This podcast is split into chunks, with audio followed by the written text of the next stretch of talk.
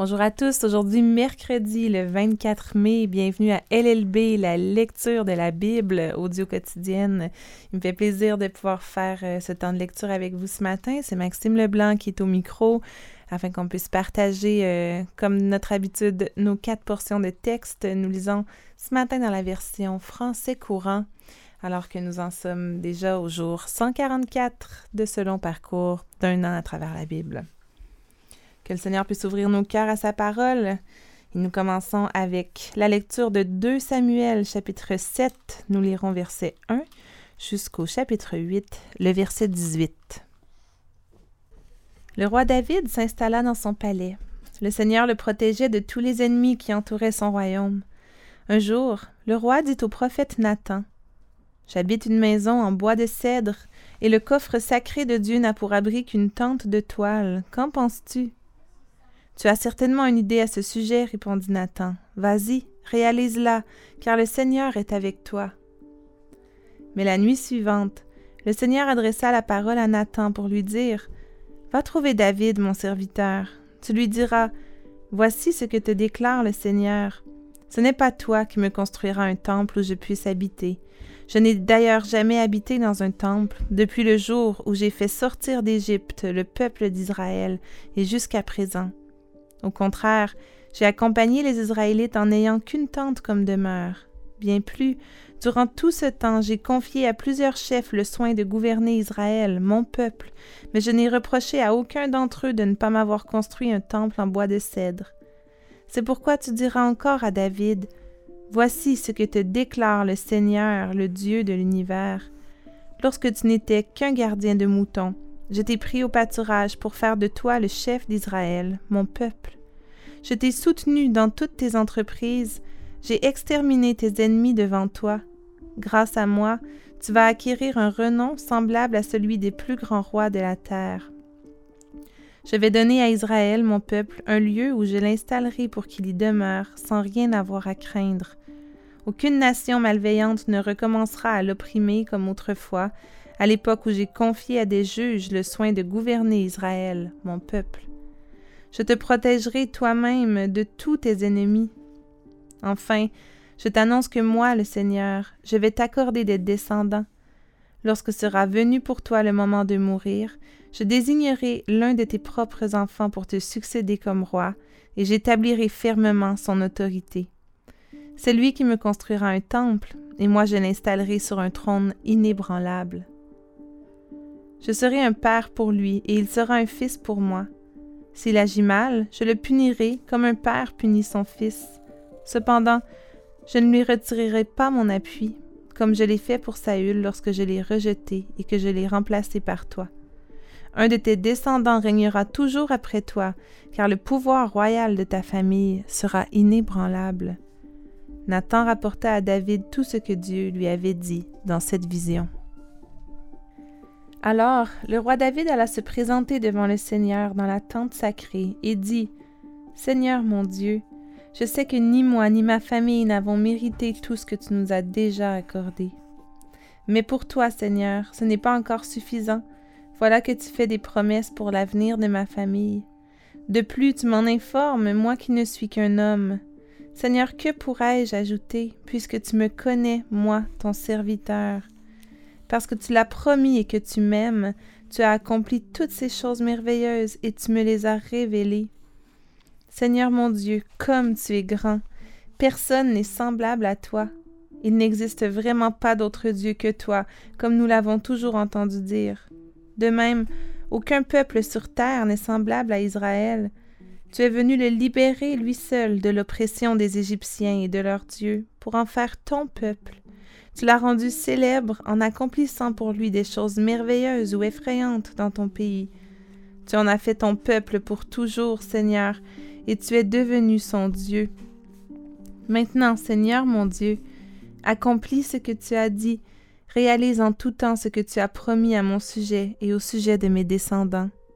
Ainsi, ta renommée sera établie pour toujours.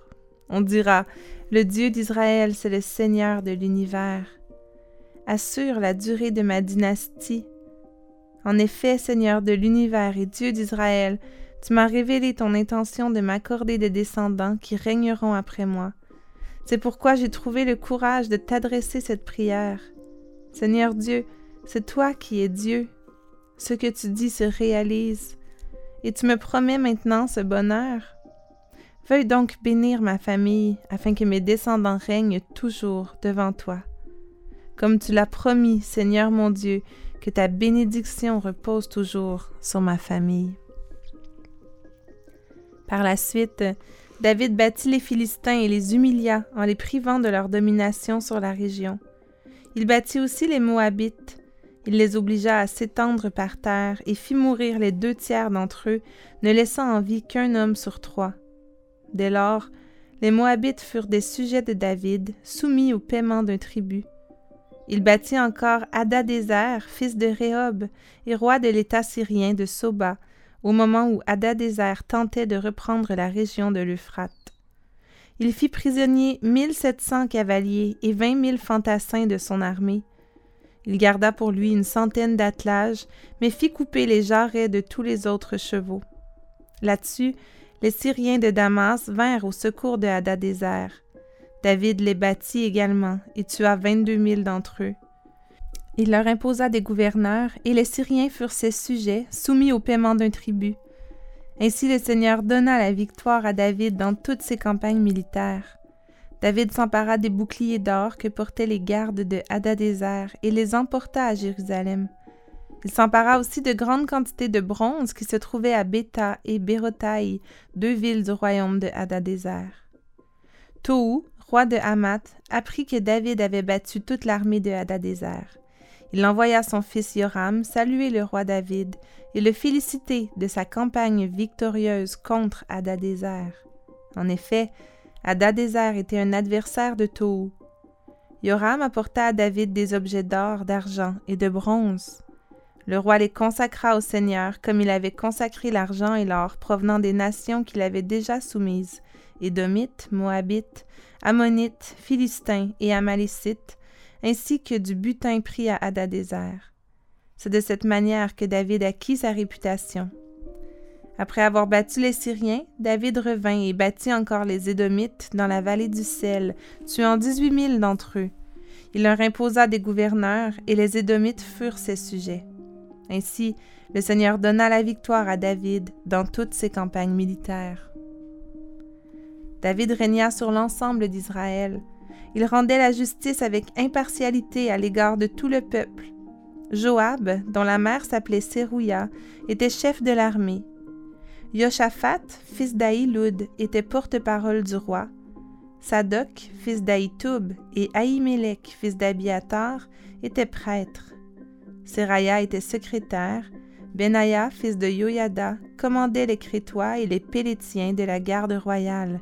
Les fils de David étaient aussi des prêtres.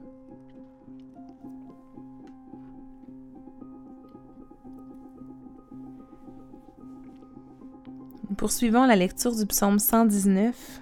Nous lirons ce matin les versets 33 à 48. Montre-moi, Seigneur, la voie que je dois suivre, et je m'y engagerai jusqu'au bout. Fais-moi comprendre ta loi, et je la suivrai, je m'y appliquerai de tout mon cœur. Fais-moi suivre la voie que tu m'ordonnes, ce sera un plaisir pour moi. Mets en mon cœur plus d'attrait pour tes ordres que pour le profit.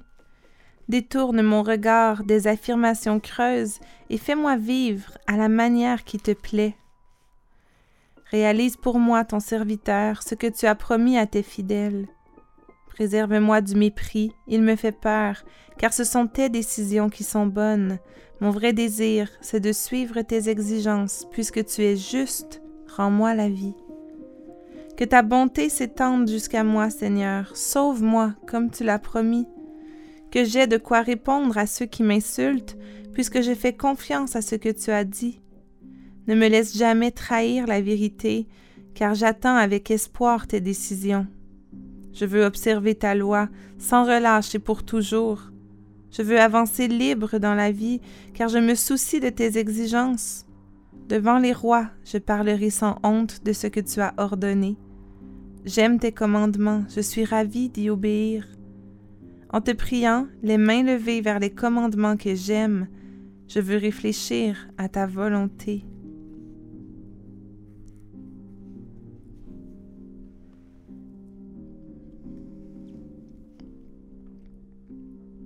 Nous lisons maintenant dans le livre de Proverbes.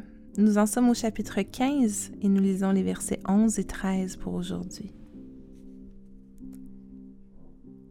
Le Seigneur sait ce qui se passe même au fond du monde des morts.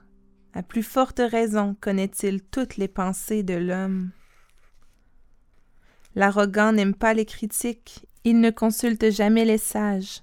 La joie au cœur égaye le visage, la peine provoque la mauvaise humeur.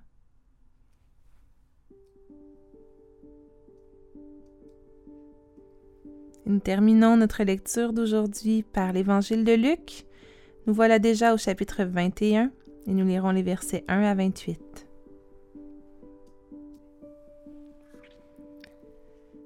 Jésus regarda autour de lui et vit des riches qui déposaient leurs dons dans les troncs à offrande du temple. Il vit aussi une veuve pauvre qui y mettait deux petites pièces de cuivre. Il dit alors Je vous le déclare, c'est la vérité. Cette veuve pauvre a mis plus que tous les autres, car tous les autres ont donné comme offrande de l'argent dont ils n'avaient pas besoin. Mais elle, dans sa pauvreté, a offert tout ce dont elle avait besoin pour vivre. Quelques personnes parlaient du temple et disaient qu'il était magnifique avec ses belles pierres et les objets offerts à Dieu. Mais Jésus déclara Les jours viendront où il ne restera pas une seule pierre posée sur une autre de ce que vous voyez là. Tout sera renversé. Ils lui demandèrent alors Maître, quand cela se passera-t-il? Quel sera le signe qui indiquera le moment où ces choses doivent arriver Jésus répondit Faites attention, ne vous laissez pas tromper, car beaucoup d'hommes viendront en usant de mon nom et diront Je suis le Messie et Le temps est arrivé. Mais ne les suivez pas. Quand vous entendrez parler de guerre et de révolution, ne vous effrayez pas. Il faut que cela arrive d'abord, mais ce ne sera pas tout de suite la fin de ce monde. Puis il ajouta Un peuple combattra contre un autre peuple, et un royaume attaquera un autre royaume.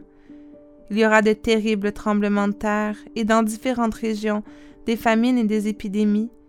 Il y aura aussi des phénomènes effrayants et des signes impressionnants venant du ciel. Mais avant tout cela, on vous arrêtera, on vous persécutera, on vous livrera pour être jugé dans les synagogues et on vous mettra en prison. On vous fera comparaître devant des rois et des gouverneurs à cause de moi. Ce sera pour vous l'occasion d'apporter votre témoignage à mon sujet. Soyez donc bien décidés à ne pas vous inquiéter par avance de la manière dont vous vous défendrez. Je vous donnerai moi-même des paroles et une sagesse telle qu'aucun de vos adversaires ne pourra leur résister ou les contredire. Vous serez livrés même par vos pères et mères, vos frères, vos parents et vos amis. On fera condamner à mort plusieurs d'entre vous. Tout le monde vous haïra à cause de moi, mais pas un cheveu de votre tête ne sera perdu. Tenez bon, c'est ainsi que vous sauverez vos vies. Quand vous verrez Jérusalem encerclée par des armées, vous saurez à ce moment-là qu'elle sera bientôt détruite. Alors, ceux qui seront en Judée devront s'enfuir vers les montagnes. Ceux qui seront à l'intérieur de Jérusalem devront s'éloigner et ceux qui seront dans les campagnes ne devront pas entrer dans la ville, car ce seront les jours du jugement où se réalisera tout ce que déclarent les Écritures. Quel malheur ce sera en ces jours-là pour les femmes enceintes et pour celles qui allaiteront, car il y aura une grande détresse dans ce pays, et la colère de Dieu se manifestera contre ce peuple. Ils seront tués par l'épée, ils seront emmenés prisonniers parmi toutes les nations, et les païens piétineront Jérusalem jusqu'à ce que le temps qui leur est accordé soit écoulé. Il y aura des signes dans le soleil, dans la lune et dans les étoiles. Sur la terre, les nations seront dans l'angoisse, rendues inquiètes par le bruit violent de la mer et des vagues. Des hommes mourront de frayeur en pensant à ce qui devra survenir sur toute la terre, car les puissances des cieux seront ébranlées.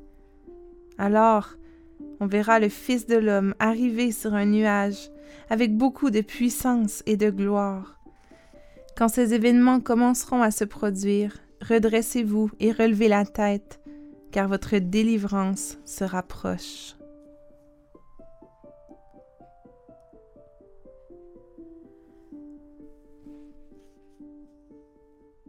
Prions ensemble. Seigneur éternel Dieu, le Seigneur de l'univers, le Dieu d'Israël, oui, toi qui es notre Dieu, toi qui es le Dieu de victoire, toi qui es compatissant, qui es si grand. Seigneur, personne n'est semblable à toi. Il n'existe vraiment pas d'autre Dieu que toi. Tu nous connais, nous tes serviteurs, tu nous aimes, tu accomplis des choses merveilleuses dans nos vies. Oui, comme nous avons un grand Dieu. Merci Seigneur d'être notre Dieu, d'avoir fait de nous tes enfants. Nous voulons nous approcher de toi ce matin et te confesser nos péchés. Oui Seigneur, nous te confessons ce matin notre arrogance. Mon Père, tu connais toutes les pensées de l'homme, tu vois tout ce qui se passe dans nos têtes, dans nos cœurs. Pardonne-nous Seigneur toutes nos mauvaises pensées. Oui mon Dieu, merci parce que tu es un Dieu qui pardonne, qui fait grâce, qui est lent à la colère, qui ne garde pas le souvenir des fautes. Oui Seigneur, merci pour ton amour, ton amour sublime et merveilleux envers nous. Père éternel, on veut te demander ce matin de mettre en nos cœurs plus d'attrait pour tes ordres, pour tes commandements, pour tes exigences. Seigneur, fais-nous vivre à la manière qui te plaît toi qui es juste, aide-nous, Seigneur, à te suivre d'un vrai désir. En te priant ce matin, les mains levées vers les commandements qu'on aime, on veut réfléchir à ta volonté, tout comme David le dit dans le psaume 119. Oui, Seigneur, montre-nous ta volonté. Donne-nous ta sagesse. Seigneur, par ton esprit, sanctifie-nous. Et en nous, je t'en prie, le désir vraiment de te suivre fidèlement, de marcher à ta suite, de te connaître toujours plus, toujours mieux. C'est dans le nom précieux de Jésus qu'on te demande toutes ces choses ce matin. Merci, Père éternel, pour ta parole et sois glorifié à travers nos vies en cette journée. Amen.